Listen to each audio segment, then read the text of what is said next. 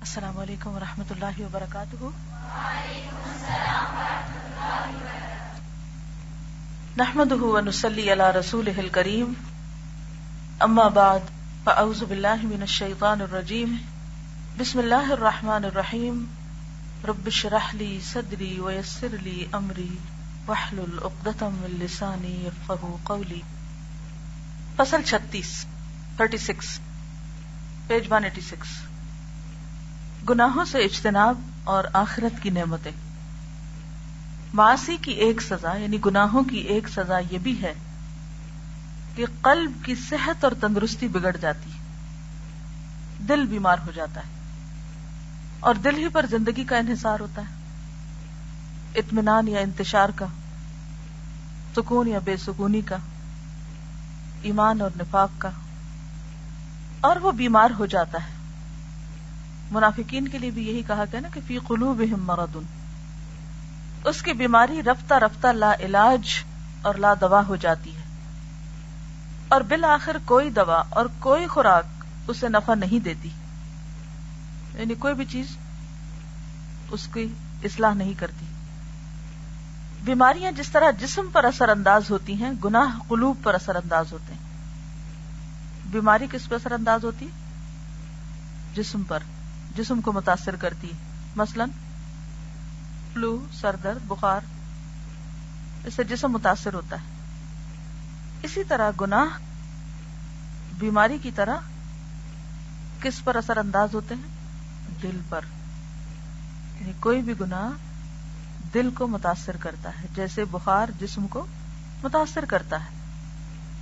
گناہ قلوب پر اثر انداز ہوتے ہیں، بلکہ قلوب کے حق میں گناہ ایسی خطرناک بیماری ہے جس کی کوئی دوا ہی نہیں۔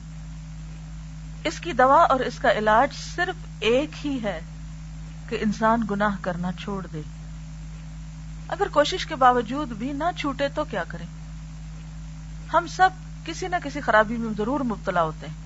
ہم سب کی کوئی نہ کوئی ویکنیس ضرور ہوتی ہے اور ہمیں پتا ہوتا ہے۔ اور بعض اوقات خطرناک قسم کے گناہ کر رہے ہوتے ہیں لیکن اس کے باوجود احساس نہیں کرتے۔ اور یہ اور بھی بدتر ہے کہ انسان گنا کرے اور اس کو احساس بھی نہ کہ وہ گناہ کر رہا ہے۔ کیونکہ ہم فوراً تعویل کر لیتے ہیں، فوراً اپنا دفاع کر لیتے ہیں۔ کیوں کہ ایسا ہوا اس لیے، میرا یہ کرنا ضروری ہے یا تھا۔ یہ بھی منافقین کی صفات میں سے ایک صفت ہے کہ وہ ہم لا یا شرون وما یا شرون انہیں احساس ہی نہیں ہوتا کہ وہ غلط کر رہے ہیں۔ اور ان کی غلطی ان کو کتنا نقصان دے رہی تو جسم اگر بیمار ہو تو ہم بھی اور ہمارے آس پاس کے لوگ سبھی پریشان ہو جاتے ہیں۔ کہ فلاں بیمار ہو گیا۔ اب کیا ہوگا؟ آپ اگر کسی اپنے عزیز پیارے کی بیماری کی خبر سنیں تو آپ کا حال کیا ہوتا ہے؟ سخت پریشانی ہوتی ہے۔ مثلا آپ سنیں کہ فلاں کو ہارٹ اٹیک ہو گیا۔ تو آپ کی نیند حرام ہو جائے گی۔ لازمن آپ کی سلیپ ڈسٹرب ہوگی۔ سوتے اٹھتے جاگتے چلتے پھرتے بات چیت کرتے آپ کے دل پر اسی کا غبار رہے گا کہ اس کے ساتھ کیا ہو گیا۔ جو جتنا قریب ہوگا اس کا درد اتنا ہی محسوس کریں گے۔ تو جب کوئی بیمار جسمانی طور پر بیمار ہوتا ہے تو ہم سب دکھی ہوتے ہیں اس کا دکھ دیکھ کر۔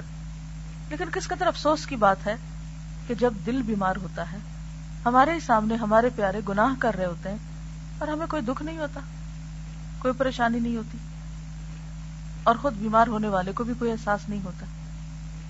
تو یاد رکھیے کہ جتنے بھی گناہ ہیں، وہ سب کے سب دل پر اثر انداز ہوتے ہیں، دل کو بیمار کرتے ہیں۔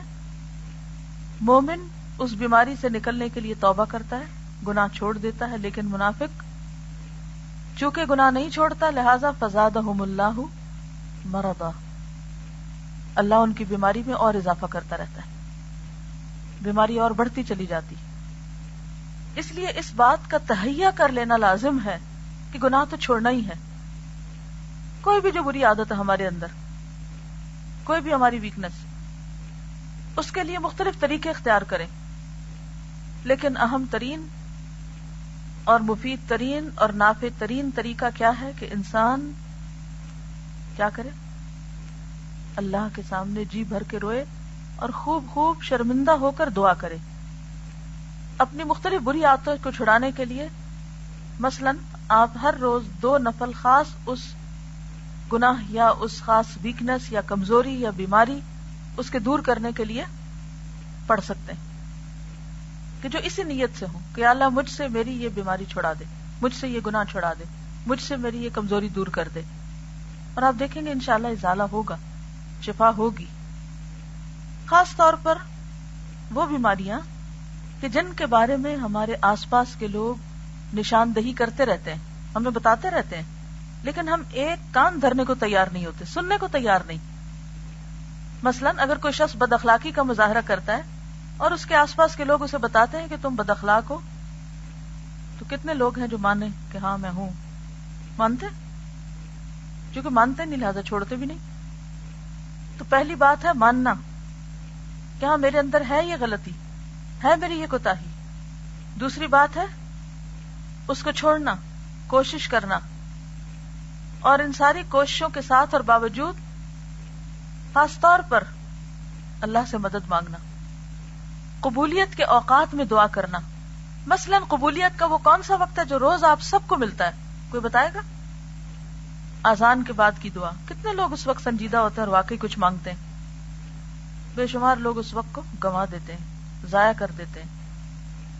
جو کہ اتنا قیمتی وقت ہوتا ہے کہ ساری دنیا کی دولت دے کے آپ خرید نہیں سکتے۔ لیکن بہت سے لوگ اس وقت سے غافل ہوتے ہیں۔ یعنی مجھے ہمیشہ ایسا لگتا ہے جیسے آزان ہوتی، جیسے ایک رحمت کا دروازہ کھلا، کچھ ملنے کے لیے کوئی کھڑکی کھلی اور میں نے اس سے فائدہ نہ اٹھایا، اگر میں دعا نہ کروں۔ کیونکہ ہم ایک لاشعوری کی کیفیت میں، ہمیں پتہ ہی نہیں کہ ایک خزانے کا دروازہ کھلا ہے اور ہمیں کچھ مل سکتا ہے۔ خصوصی رحمت کا وقت ہے۔ اسی طرح اور بھی اوقات ہیں۔ لیکن ہم اس میں اول تو توجہ نہیں کرتے، مانگتے نہیں۔ اور اگر مانگتے بھی ہیں تو عموماً کیا مانگتے ہیں؟ تو وقتی مسئلے جو ہمیں بادر کر رہے ہو کوئی پریشانی آ گئی ہو، کوئی دنیا کے فائدے کی چند چیزیں، اور بس۔ اپنے لیے تو کم ہی مانگتے ہیں۔ اور خصوصاً اپنے گناہوں کو چھڑانے کے لیے اور اپنے گناہوں کی اصلاح کے لیے۔ اور نیکی اور ایمان، تقوی اور اخلاق میں مزید ترقی اور اضافے کے لیے کم ہی مانگتے کیونکہ شعور نہیں کہ ہم بیمار ہیں۔ یاد رکھیے، ہر انسان کم یا زیادہ کسی نہ کسی بیماری میں ضرور مبتلا ہے۔ اگر خود کو نہیں پتا چل رہا تو کسی اور سے پوچھ لیجیے بازو کا جو کچھ ہم نہیں دیکھتے وہ دوسرے دیکھ رہے ہوتے ہیں، لیکن ہمارے ڈر کے مارے بتانے کی ضرورت بھی نہیں کرتے، کیونکہ انہیں اپنی عزت پیاری ہوتی تو دل کی بیماری کا علاج، اس کی دوا صرف ایک ہے کہ انسان گناہ کرنا چھوڑ دے اور اللہ سے مدد مانگے اس کے لیے۔ ارباب سیر و سلوک کا اس پر اتفاق ہے کہ قلب اپنے مقصد میں صرف اسی وقت کامیاب ہوتا ہے۔ سیر کہتے ہیں چلنے کو اور سلوک بھی تلا کا یسلوک فسلو کی سب ربی کی دلولا چلنے کے لیے لاتا یعنی جو لوگ اللہ کے راستے پہ چلتے ہیں اور چلنے کی کوشش میں لگے رہتے ہیں اور جن کے اس معاملے میں خصوصی تجربات ہوتے ہیں، ان کا اتفاق ہے اس بات پر کہ قلب یعنی دل اپنے مقصد میں صرف اسی وقت کامیاب ہوتا ہے جب وہ اپنے مولا کو پا جائے، اپنے رب کو پا جائے اور اسے تقرب حاصل ہو جائے۔ اس سے کم پہ دل کسی چیز پہ راضی نہیں ہوتا اور کوئی چیز اس کو صحت مند نہیں کر سکتی۔ یہ تقرب اسی وقت حاصل ہوتا ہے جب قلب صحیح ہو سالم ہو۔ قلب اسی وقت صحیح ہو سالم ہوتا ہے جب بیماری دور ہو جائے۔ بیماری دور ہوگی تو صحت یقینی ہے۔ اور یہ تب ممکن ہے جب نفسانی خواہشوں کی پیروی چھوڑ دی جائے۔ کب ممکن ہے؟ جب نفسانی خواہشات کی پیروی چھوڑ دی جائے، ان چیزوں کو چھوڑ دیا جائے جن کے لیے ہمارا نفس واویلا کرتا رہتا ہے۔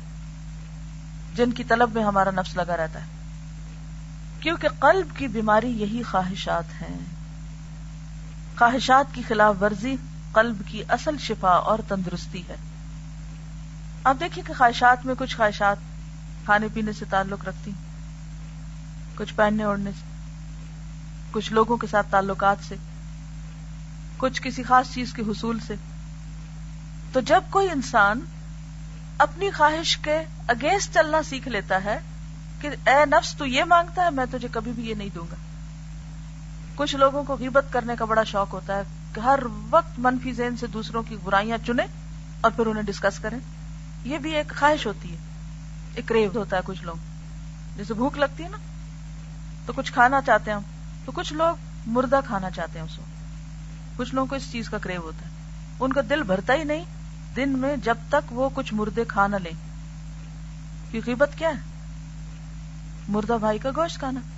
تو ان کو چین ہی نہیں آتا جب تک وہ یہ نہ کھائے۔ ایسا ہوتا نا کریو ہوتا نا، جیسے کہ آپ سب کچھ پیٹ بھرا ہوا بھی، پھر ابھی ایسا لگتا ہے جیسے بھوک لگی ہوئی ہے۔ تو کچھ لوگوں کو سویٹ کھانے کا ہوتا ہے، جب تک کوئی میٹھا نہ کھا لے، انہیں لگتا ہے انہیں کھانا نہیں کھایا۔ تو اسی طرح کچھ لوگوں کا دن گزرتا ہی نہیں، جب تک کہ وہ کچھ لوگوں کی برائی نہ کر چکے، کہ کسی نہ کسی کا ایب نہ اچھال چکے۔ لیکن انہیں شعور بھی نہیں ہوتا کہ وہ کیا کر رہے ہیں۔ تو بات یہ ہے کہ ہر بندے کی خواہش مختلف ہے۔ اور انہی خواہشات کی وجہ سے دل بیمار ہوتا ہے۔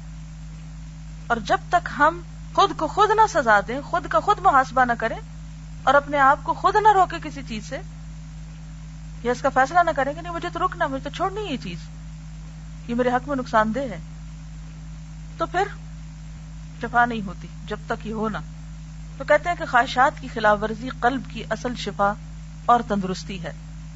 لیکن اگر مرض مزمن ہو گیا یعنی زمانہ گزر گیا اس پہ کرونک ہو گیا، تو پھر مریض موت کا لقمہ بن جائے گا، یا قریب الموت ہو کر رہ جائے گا۔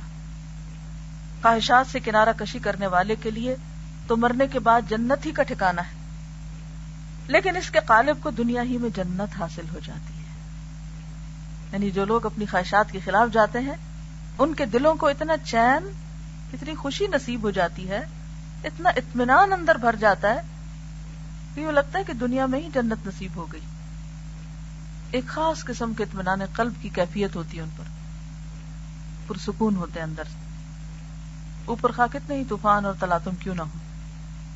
جو لذت و سرور کی زندگی اسے حاصل ہوتی ہے، بڑی بڑی نعمتوں اور سربتوں کے مالکوں کو بھی حاصل نہیں ہوتی۔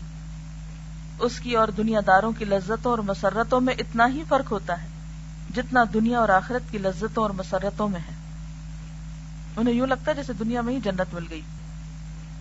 اس حقیقت کی تصدیق ہر وہ شخص کر سکتا ہے جس نے ان لذتوں کا تجربہ کیا ہو۔ قرآن حکیم میں ہے ان الابرار لفی نعیم و ان الفجار لفی جہیم اور بے شک بد کردار لوگ دو زخم ہوں گے۔ اسے انسان صرف آخرت کی نعمت اور آخرت ہی کی جہنم میں محصور نہ سمجھے۔ کہ یہ آخرت میں ہوگا صرف، بلکہ یہ انسان کے ہر دور اور ہر سہ یعنی تین مقامات، مقام دنیا، مقام آخرت، مقام برزخ کے لیے وارد ہے۔ یعنی ابرار نعمتوں میں ہے نیک لوگ مزوں میں ہیں، دنیا میں بھی، قبر میں بھی، آخرت میں بھی۔ اور اسی طرح پجار بھی۔ ان تینوں مقامات میں ابرار نعیم میں ہوں گے اور فجار جہنم میں۔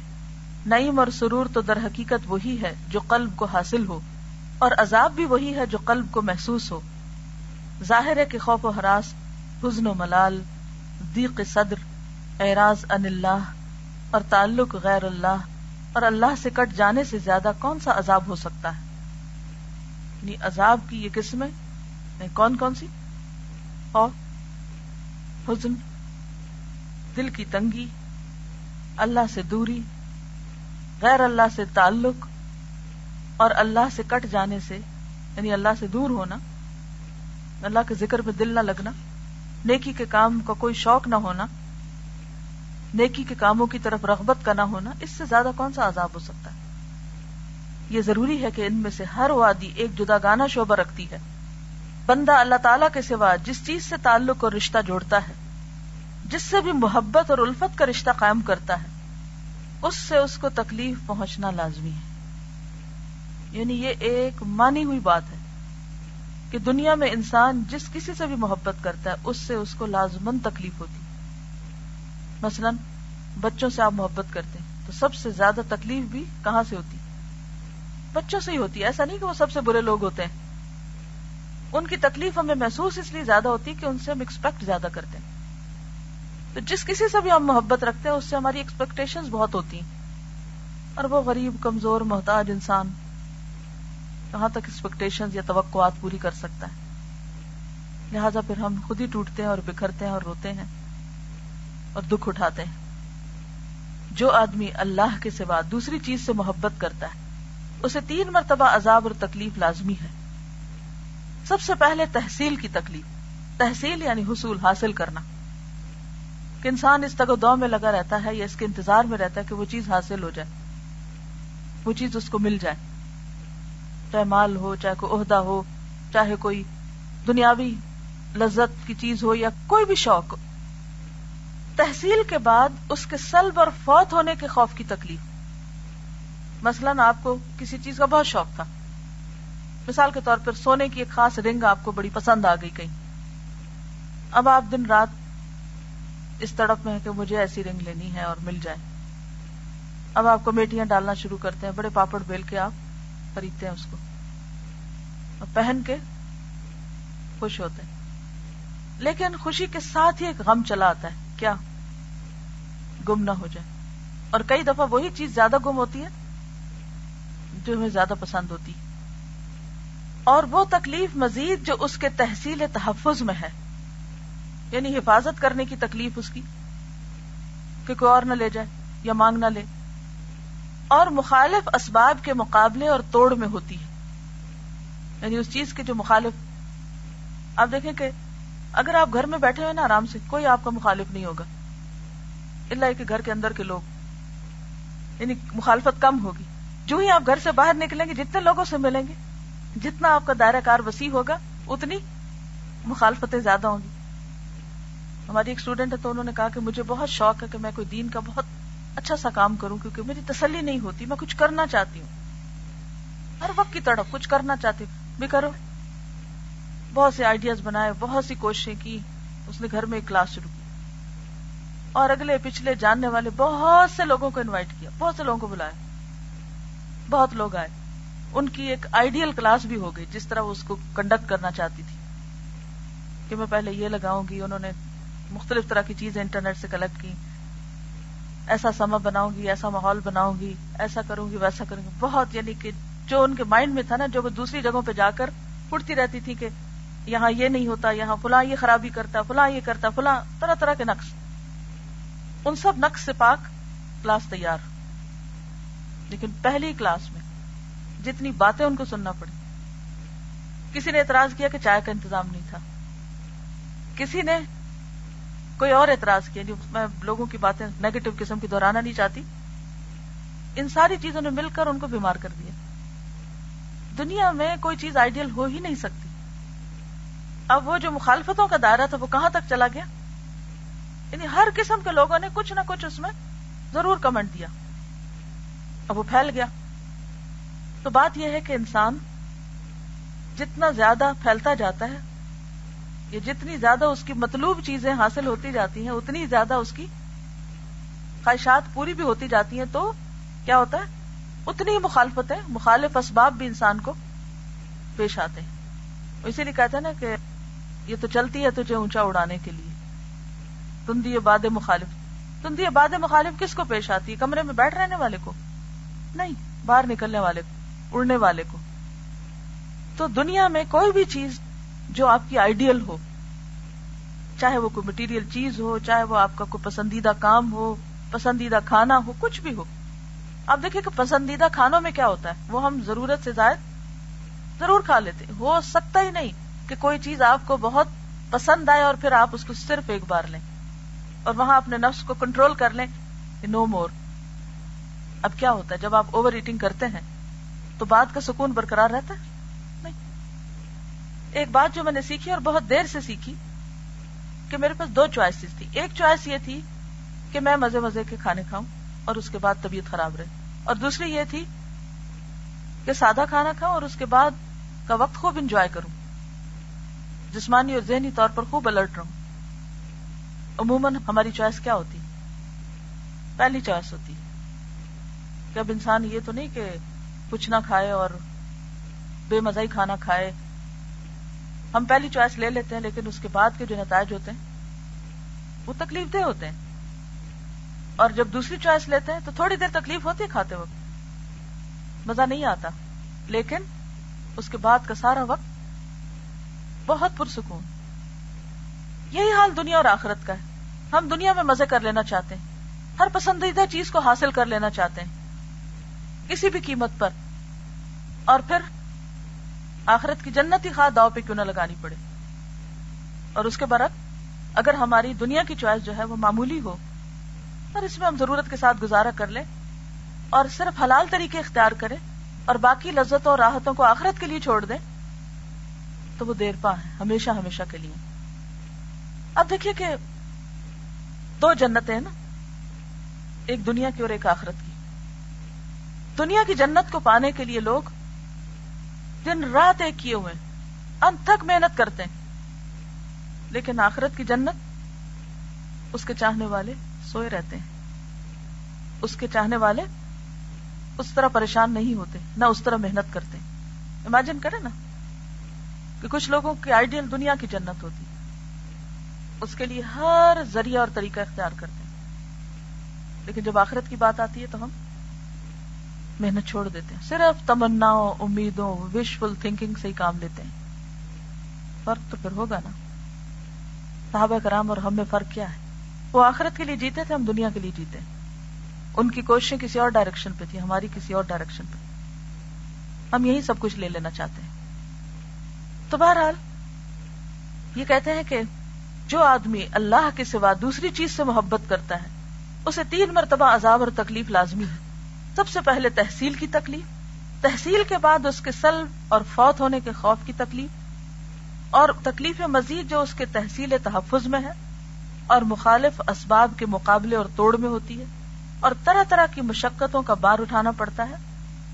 تیسری مرتبہ وہ عذاب ہے جب اللہ تعالیٰ اس چیز کو اس سے سلب کر لیتا ہے۔ یعنی موت کے وقت وہ چیز اس سے جدا ہو جاتی ہے۔ یہ تین قسم کا عذاب تو اسے دنیا ہی میں ملتا ہے۔ عالم برزخ میں بھی تین ہی قسم کا عذاب اور تکلیف ہوتی ہے۔ علم فراق، جدائی کا رنج، غم۔ کہ اب دوبارہ اسے وہ چیز نہیں مل سکتی۔ موت ہر لذت کو چھین لیتی۔ موت؟ ہاضم اللذات۔ ہاضم اللذات، ہر لذت کی توڑنے والی۔ اس وقت جو کچھ آپ کے گھر پہ پڑا ہوا ہے، چاہے اس کی ویلیو ملینز ہی کیوں نہ ہو۔ اگر اس وقت آپ چاہیں کہ اس میں سے کوئی چیز اٹھا لیں، اٹھا سکتے نہیں، کیونکہ آپ کنفائنڈ ہیں اس وقت یہاں اس کلاس میں۔ پیچھے آپ ہاتھ نہیں بڑھا سکتے۔ لیکن پھر بھی چوائس ہے کہ جا سکتے ہیں، جا کے کسی وقت اٹھا سکتے ہیں، لے سکتے ہیں اپنی پسندیدہ چیز۔ لیکن قبر میں ایسا نہیں ہو سکے گا۔ زمین کے اندر جانے کے بعد، زمین کے اوپر کی، گھر کی آپ کے بینک کی، آپ کی جائیدادوں کی، آپ کی پسندیدہ ترین چیزوں کی میموریز کی کوئی چیز آپ واپس نہیں لے سکتے۔ یہ فراق لازم ہے۔ یہ جدائی لازم ہے۔ اور یہ تکلیف دہ ہے۔ پھر فوت نعم عظیم۔ فوت میں نے فوت ہونا نعیم، نعمت عظیم بڑی۔ یعنی مسرت عظیمہ کے فوت کا علم و رنج۔ یعنی خوشیوں کا فوت ہو جانا۔ اور تکلیف کے دنیا میں وہ ایسے کام کرتا رہا جو اس نعیم عظیم کے سراسر خلاف تھے۔ یعنی اسے دکھ ہی ہوگا کہ دنیا میں اس نے وہ کام کیوں نہ کیے کہ جس کی وجہ سے قبر راحتوں یا نعیم کی جگہ ہوتی اور جس نعمت اور سرور کے لیے اس نے خلاف ورزی کی تھی، اب وہ بھی فوت ہو گئی۔ دوسرا علم حجاب۔ علم کیا کہتے ہیں؟ دکھ، درد کو۔ حجاب، پردہ۔ اور علم حسرت۔ کہ اس کے اور اللہ تعالی کے درمیان ایک زبردست حجاب حائل ہو جاتا ہے۔ یہ بہت بڑے دکھ اور تکلیف کی بات ہے کہ ایسے لوگ اللہ کا دیدار نہ کر سکیں گے جو اللہ کو ناراض کرنے والے اللہ تعالیٰ ان کو دیکھنا بھی نہ چاہے گا اور وہ اللہ کو دیکھ نہ سکیں گے۔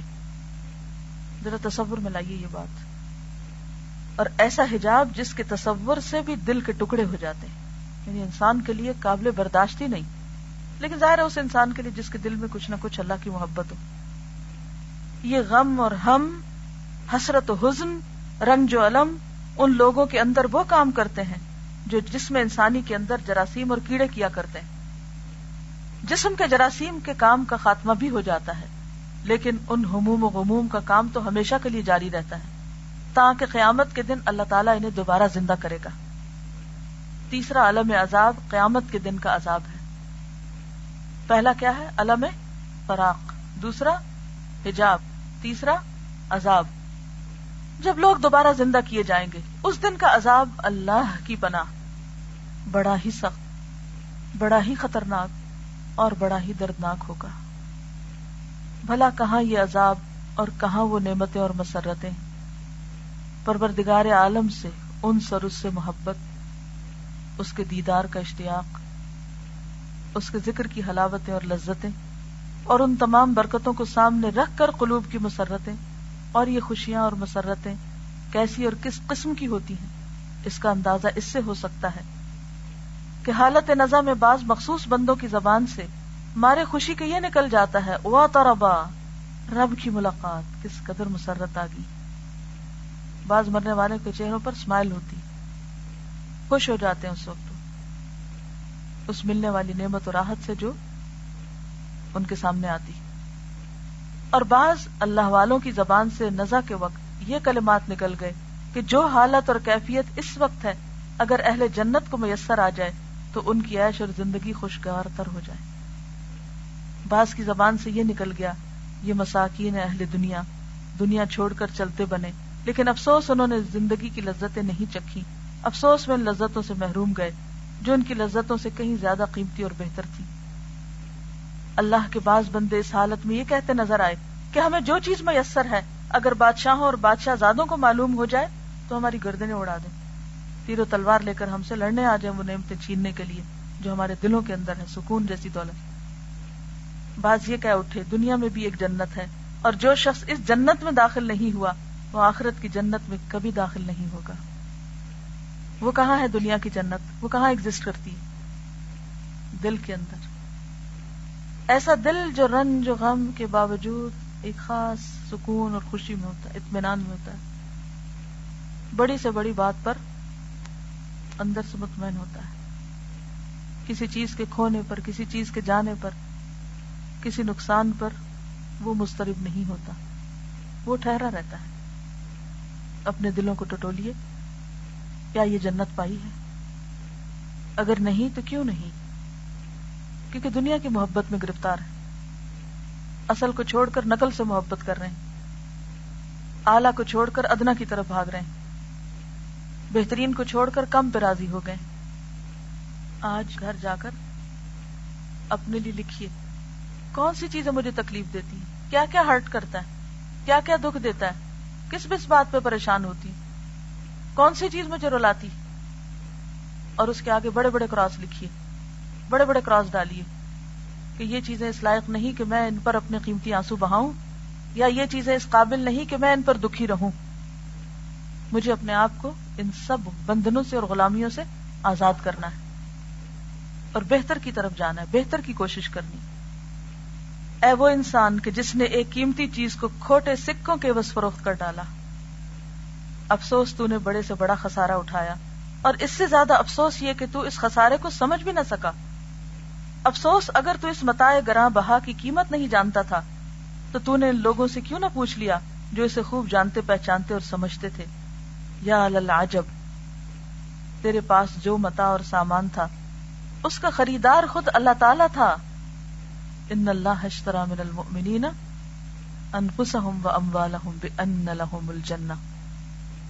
کسی کو غم ہے لوگ میری عزت نہیں کرتے، کسی کو غم ہے لوگ میری قدر نہیں پہچانتے، کسی کو غم ہے کہ مال نہیں ہے، کسی کو غم ہے کہ اولاد نافرمان ہے، کسی کو غم ہے کہ شوہر محبت نہیں کرتا، کسی کو کسی اور چیز کا غم ہے۔ تو واقعی ہمارا دل اتنی معمولی چیز ہے کہ اس میں یہ سب کچھ بھر کے رکھے رکھے۔ نکالیں ان سب چیزوں کو باہر اور ڈالیں اس میں اللہ کی محبت۔ دنیا کی چیزوں میں سے، دنیا کے انسانوں میں سے کوئی انسان، کوئی چیز اس قابل نہیں ہے۔ کہ اس کا غم لے کے پالے ہم اپنے دل میں۔ نہ اولاد ہمیں اللہ کے عذاب سے بچا سکتی ہے اور نہ شوہر کہیں کام آ سکتا ہے اور نہ کوئی اور رشتہ۔ ہم انسانوں کے غم میں کیوں روئیں؟ دنیا کے حقیر چیزوں کے غم میں کیوں روئیں؟ ان کے جانے ٹوٹنے اور چھننے پر۔ چند سکوں کی چیز۔ جب کوئی چیز ٹوٹ جائے نا، یا کوئی پیاری سے پیاری چیز یا کوئی قیمتی سے قیمتی چیز ختم ہو جائے کسی بھی وجہ سے بعض کبھی چوری ہو جاتی، کبھی چن جاتی، کبھی ٹوٹ جاتی۔ تو ہمیشہ سوچا کرے کیا ان چند سکوں کی خاطر میں اپنا آپ کھپاؤں اور گواؤں؟ اسی وقت چھوڑے بلائے اس کو اور اپنے کام میں لگ جائیں۔ میں ایک سفر نامہ پڑھ رہی تھی کسی کا، تو انہوں نے لکھا ہوا تھا، اس میں اپنے مختلف تجربات، اور اس میں ایک تجربہ یہ لکھا ہوا تھا کہ وہ کہیں پر گئے تو وہاں انہوں نے اپنے بارے میں ایک رسالہ دیکھا جس میں ان کے خلاف بہت کچھ لکھا ہوتا تو کہتے ہیں کہ دیکھ کر مجھے سخت قسم کا رنج پہنچا اور میں نے سوچا کہ میں خوب ان کی خبر لیتا ہوں اور خوب لکھتا ہوں ان کو جواب۔ جنہوں نے میرے بارے میں یہ سب لکھا ہے، میں ذرا ان کی خبر لیتا ہوں۔ کہتے کاغذ قلم اٹھایا اور لکھنے لگا تو اللہ نے دل میں خیال ڈالا کہ تم اپنی انرجی اس کام پہ لگاؤ گے۔ اٹھو اور اپنی فلاں کتاب مکمل کرو، جو کافی عرصے سے اس انتظار میں ہے کہ وہ لوگوں تک پہنچے۔ کہتے وہ جتنی انرجی اس غم، غصے کی وجہ سے میرے اندر آئی تھی، میں نے یہ کاغذ رکھے اور وہ کاغذ نکالے اور میں نے اس کو لکھنا شروع کر دیا اور اس کام کو مکمل کیا۔ یہ ہوتا ہے نیگیٹو کو پازیٹو میں بدلنا۔ جب لوگ پریشان کریں، جب لوگ سارے اکٹھے ہو کر آپ کے خلاف ہو جائیں، تو آپ کیا کریں؟ تعمیری کام شروع کر دیں۔ اور لمحے بھر کے لیے بھی ٹھیک ہے، انسان ہے، تھوڑی دیر کے لیے آتا ہے دل میں۔ لیکن اس کیفیت کو اپنے اوپر تاری نہ ہونے دے کہ اپنے آپ کو بیکار کر لے۔ اپنی صلاحیتوں کو زنگ نہ لگنے دیں یا العجب، تیرے پاس جو متا اور سامان تھا، اس کا خریدار خود اللہ تعالیٰ تھا، جس کی قیمت جنت الماوا کے چمن تھے، جس کے ہاتھ بے و شرا، خرید و فروخت کا سودا ہو رہا تھا، جو اللہ کی جانب سے قیمت کی ذمہ داری لے رہا تھا۔ وہ خود سفیر الہی، رسولوں، پیغمبروں کے امام، حضرت محمد رسول اللہ صلی اللہ علیہ وسلم تھے۔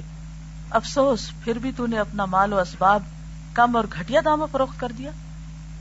کیا ہی خوب کہا گیا، اذا كان هذا فعل عبد بنفسه فمن ذا له من بعد ذلك يكرم جب بندہ خود اپنی جان کے ساتھ یہ سلوک کر رہا ہے، تو پھر کون ہے جو ایسا کرنے کے بعد اس کی تکریم کرے گا؟ کس قدر خوبصورت بات ہے۔ اگر آپ نے اپنی ویلیو خود نہیں پہچانی اپنی عزت خود نہیں کی اور انسانوں کے غم میں روتے رہے اور چیزوں کے جانے کے غم میں روتے رہے، کوئی اور آپ کی عزت نہیں کرے گا۔ کوئی آپ کی ویلیو نہیں پہچانے گا۔ آپ کی ویلیو اور آپ کی قیمت کس چیز میں ہے؟ کہ آپ کو اللہ نے جو کچھ دیا ہے، جو صلاحیتیں دی ہیں، ان کو بہترین، اعلی ترین مقاصد میں استعمال کر دیں۔ اور مخالفتوں کے باوجود اس کام کو سلیکٹ کریں جو آپ کی آخرت میں سب سے زیادہ نفع مند ہونے والا ہے۔ چاہے لوگ اس کی قطن پرواہ نہ کریں، قطن قدر نہ کریں، لیکن آپ کو پتا ہوتا ہے، آپ کے اندر اللہ نے کیا صلاحیت رکھی ہے اور آپ کس کے قابل ہیں؟ آپ کے یہ سکے کہاں زیادہ پروفٹ لا سکتے ہیں؟ اور لوگوں کی باتوں کی قط ان کوئی پرواہ نہ کیجیے۔ ان سارے طوفانوں کے بیچ میں پرسکون رہ کے کام کرنا سیکھیے، ورنہ آپ کبھی بھی کچھ نہ کر سکیں گے۔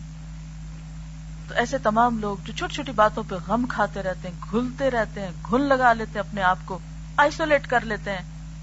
زندگی کی ساری نعمتوں اور رحمتوں اور لذتوں سے محرومی اختیار کر لیتے ہیں۔ وہ دراصل اپنے آپ کو شدید نقصان پہنچا رہے ہیں۔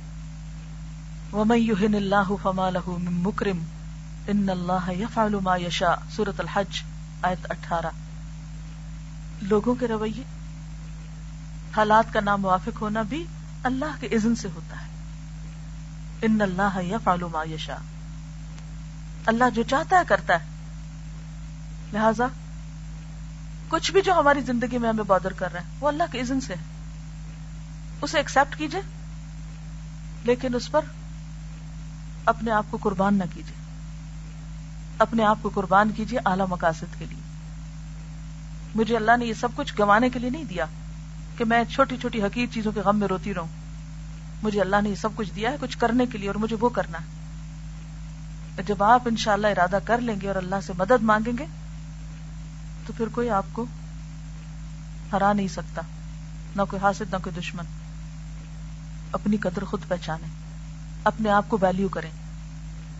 اور جسے اللہ ذلیل کرے، اسے کوئی عزت دینے والا نہیں۔ اللہ جو چاہتا ہے، سو کرتا ہے۔ وآخر دعوانا الحمد للہ رب العالمین۔ سبحانك اللهم وبحمدك نشهد ان لا اله الا انت نستغفرك ونتوب اليك السلام علیکم ورحمۃ اللہ وبرکاتہ